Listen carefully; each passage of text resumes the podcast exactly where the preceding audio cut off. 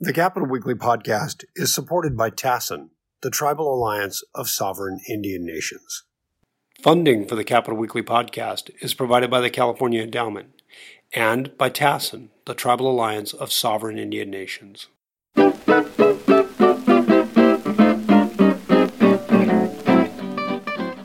Uh, greetings and welcome to Capitol Weekly's regular podcast. I'm John Howard. I'm joined by Tim Foster. Hello. And our special guest today is Scott Lay, author of The Nooner, a founder of Around the Capitol, co-founder of the Roundup, which we do, and I think probably spiritual founder of Capitol Weekly at all. So it's like full disclosure here. We've been doing this stuff for a long time, and I'm the only one that looks older. You guys still look. and California keeps changing. so um, you know, I mentioned one of the reasons uh, uh, I wanted to chat with you on the pod- podcast is the uh, notion that a long count to some in speaking about a midterm, speaking about Congress especially, to some is evidence of an indication of voter fraud. This is a narrative from the Republican side. You'd mentioned, or Tim mentioned, uh, Jeff Denham this morning. Uh, saying something about Jeff Denham, who lost, by the way, mm. um, uh, his or congressional seat. Yeah. or did I don't know. he was in the tenth district, tenth CD. Uh, so I guess that's the first question: is what about our long count and what's going on there? I mean, California, uh, for as uh, certainly as long as I've been involved in politics, has had a 30 day canvassing period. Um, and it's been written into the law that voters that have problems with their ballots, uh, they're dealt with during that 30 day canvass. And then the County Board of Supervisors has to certify the results and they're sent to the Secretary of State's office. Mm-hmm. You know, decade ago, two decades ago, none of this was online. And now everybody sits around, hits their refresh button, expecting that whatever they see right now is the final count. And even with 100% of the precincts reporting. Well, and, and there's discussion about changing the display on the state and county websites uh, okay. for this deception because that would be a really good good idea actually absolutely and I, I, there was even um, a uh, the the unprocessed ballots spreadsheet that the geeks look at, which is a county by county tally of how many vo- how many uh, votes have been counted, um, how many votes you know votes tally or tallied and outstanding. Well, it the way the the way the votes counted column has been labeled is votes cast. Well, that's hmm. completely deceptive because it excludes on the first week at least all the provisional ballots. A provisional ballot is when you didn't get your ballot pamphlet, let's say, and you don't know where your precinct is. Mm-hmm. Now, in Sacramento County, we were all mail in ballots this cycle, so there are very few problems. But in a lot of counties, polling places change, particularly recently because of the number of people that are voting by mail. So counties are reducing the physical polling places, which cost money, and you don't want to pay people money to sit there and have a handful of voters throughout the day. Yeah, yeah, but I like the precinct. Uh, people like, like the going concept. into my neighborhood. No, and, and I know how much people like the I voted stickers. Yeah, definitely. LA I want a bigger I, one. I want to say LA County actually sends out sent out postcards saying Yeah, somebody did actually yeah. they did some sort of a voter sticker mail or whatever. Right, saying we've got your ballot. And of course I'm a geek, I go online and look up in Sacramento County. Uh, we we have some improvements in Sacramento County. We're not we didn't do postage paid returns. That's right. Uh, this year, which we really should have as part of the Voters Choice Act, not required, but Los Angeles County did do postage paid. Now they're not paying, they're not putting stamps on everything. They only pay for ones that come back. And the big secret in politics has been you never had to put a stamp on because the United States Postal Service always delivered ballots. That's why they're in specially colored envelopes. They're set aside, they're processed, they're bundled to take to the, the county clerk's office. But they don't do that now. Uh, no, they, they, do. They, they do. do. Okay. Yeah. And so what was happening before was the counties were just on the hook for anybody that didn't put a stamp on, but they would always be delivered. Um, and that's going to change now because as of uh, January 1st, all elections, the vote by mail ballots will be postage paid.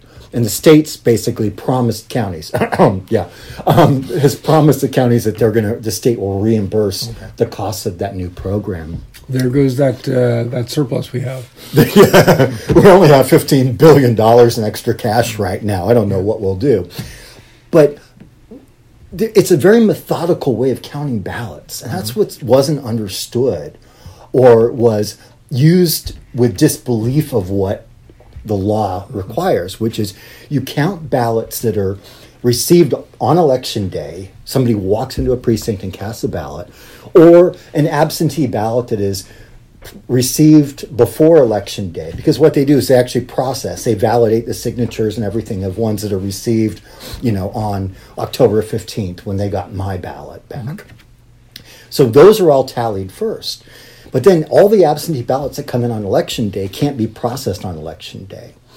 And then up to three days after, absentee ballots that are postmarked on election day can still be received. Mm-hmm. Yeah.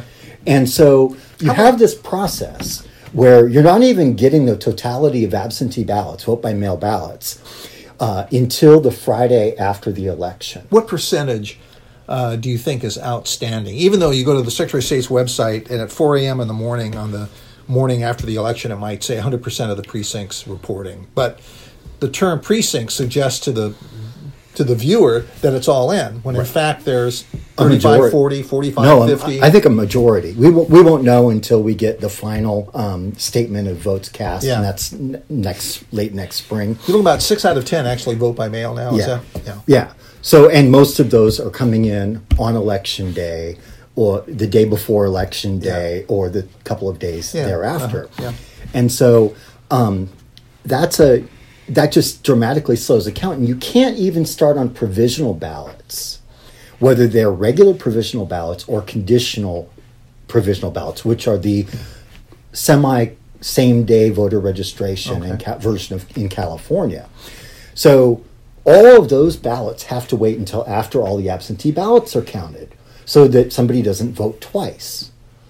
Because a vote by, you know, an, an absentee ballot, uh, you know, that somebody got in the mail has already been cleared. All you have to do is match a signature and then it's set to be uh, counted. Mm-hmm. Provisional ballots have to be validated with the voter registration system. Uh, and conditional registration ballots have to be first registered as a voter and then, if that goes through successfully, they're put in the provisional uh, stack. And so you have a, really a five step process of counting ballots. And a lot of it in the latter parts is manual labor by staff in the county offices. Could we make this more technology technologically sophisticated?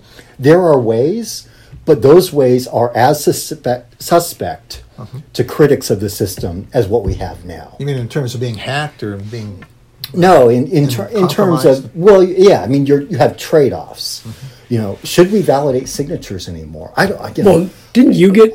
Didn't you get a? a I, mine was not. Because... I was rejected in June this year. Oh. You yeah. know, uh, I was also one time rejected by my bank. Did you have a provisional ballot in June, or did you go through that? I wound no, up doing I did, I did. I, I did vote by mail, and it never was counted. What? And it, you know, and I didn't get a postcard or anything. And you know, it, it is what it is. You know, I, I don't think my vote would have counted here uh, yeah. any any or would have changed things here, but it does History happen. could have been changed. I, you know, my I just signed. I did a little deposit at the bank, and I signed my signature three times. Hey, three different people, and they whatever was on my driver's license is probably something even more even different. So there are real problems. Now, do you go to a six digit PIN that matches uh-huh. with an address? That might, I, I think that actually could be a, a very, you know, a, a very good thing. Um, that you get a postcard, you know, uh, a week before your ballot, let's say, with a six digit PIN. Hmm. And then uh, you, uh, you write that PIN on the outside of your, your signed ballot, still sign it, so you're saying trust the post office. Americans love to trust the post office and DMV. You know, I I very rarely hear of complaints about ballots not received or ballots not returned. Okay. Now, there's this you know concept with the vote by mail ballots of of fraud, and people think that California allegations of fraud are the same as what's happening in the North Carolina ninth. They're completely different. They're kind of the exact opposite. They, right? they are clearly the opposite. Here, the allegations are that uh, volunteers for the Democrats went around and collected ballots um, and uh, and and brought them in bulk to pr- uh, precincts. That is allowed under California law. Now, I've talked to county clerks and they said there's no evidence that that actually happened, but it is allowed. In North Carolina, the allegations are uh, people collected ballots that were not sealed, not signed, and didn't either didn't turn them in or cast a ballot and turned them in fraudulently. No evidence of that in California, but it is a lengthy process. Well, and, and one other thing is the sheer number of votes in California is so much more than others. I mean, one of the things I remember seeing that sort of struck me is that there are more people in Fresno County than there are in the state of Vermont. Yeah. So I, I think that that ha- probably has to play a role. Is that true? Absolutely, and nobody uh, project, uh, predicted 64.4 percent voter turnout, which is what we ended up having. Yeah. I mean, it just baffled people. Um, and you know, part of that was, and I was one of those people. I mean, I put out, I think I did a 62 percent projection.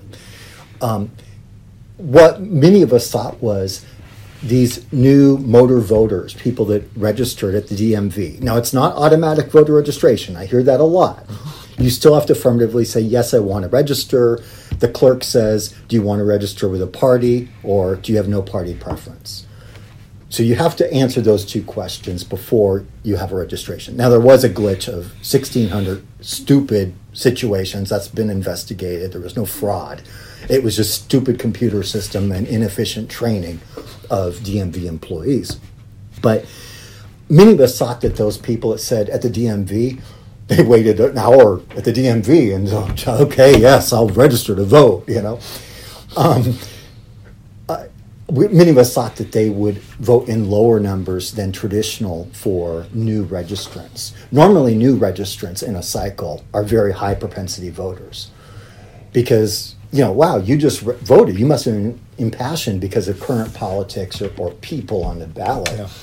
Whereas instead, um, you know, the DMV voters, uh, the automatic in quotes voters, are they're just doing it as part of a process. They voted, and that shocked people, and that's the margin that was not expected, um, and and changed the results in several races. Do we, do we know the partisan breakdown of the DMV No. voter registrants? Is there a way of isolating that? Um, I, I do think I think that Paul Mitchell has that data. Yeah, didn't you do the California 120 column kinda about? Yeah. He did something about well, and about people who didn't know they they thought they had registered to one party and then they were actually registered to the other party, or they thought they were nonpartisan and they had. I want to say you read a whole column about that. Well, Yeah. what I'm getting at is whether the people who registered with the DMV, if they, or re- through the DMV, how they wound up voting, how they wound up voting in a partisan way. If they voted Democrat, if they voted Republican, is there a, a connection between how you registered and how you voted? I don't. I not not to my knowledge. I do have new data today. If we talk about, oh wow, we now have to wait over a month to know the final results. I literally just got polling data um, as I was getting ready to ride over here. You can tell us. We'll only tell a few close friends that are. Yeah, well, I, I think I can share the data, and it was data in um, the 45th congressional district in Irvine and the 48th congressional district in Huntington Beach, the Rohrabacher seat Rohrabacher. and uh, Mimi Walters seat uh, reversed. Well, that data asked respondents, um, have you, you know, who did you vote for for president in uh, 2016? And how did you cast a ballot in 2018? And a very large number of independent voters. We're not talking about Republican. Registered Republicans vote Republican. That really that didn't really change. However, independents who have voted Republican in the past voted Democrat in these targeted districts. And so I now have data on that. I need to get into the crosstabs to exactly understand it. But the top line, at least, suggests exactly that, that there was this bias. Now, I don't know if this the crosstabs uh, in the polling results show whether it you know a new a newer voter or not. Um, and obviously, we have immense data on voters um, on all in all kinds of areas, but there's no absolutely no data other than polling data on how somebody votes. Mm-hmm. Nobody tracks that. I mean, people I know people get concerned about you know databases and all of that. There, nobody tracks how somebody voted, mm-hmm. only through anonymous polls, and then you have to draw inferences to underlying data. Well, one last question. Can you, are there any stories from, any tales to be told for 2020? Looking at 2020, is there anything you've learned going through your data, to the extent you've seen it so far, um, that we can take a look at 2020 and make some predictions about what may or may not happen? Um, well, I mean, there's a lot of uncertainties because of the top of the ticket in the president of the United States. So, you know, I don't know what's going to happen tomorrow, um, and that that will be the driver in November of 2020. Now, I think what is happening is Republicans are getting a wake up call in California. Uh, now, that that wake up call is a debate as to whether they need to be more passionately conservative and find a way to um, to tell the story to independent voters, particularly younger minority voters, um, and that debate between conservatism and nationalism. I know you had Mike Madrid on. The right and the far right and the very far right. Exactly, and and that debate is going on in the Republican Party now. I don't care, frankly, about that debate. They need to understand that voter turnout is no longer about commercials on TV or or radio. It's no longer about phone banks because if I look at my phone and it's a number I don't know, I don't answer it. My mom doesn't either. I, you know, my mom is seventy, what, seventy two. Hey, that's not so old. You know, my my grandmother is ninety eight.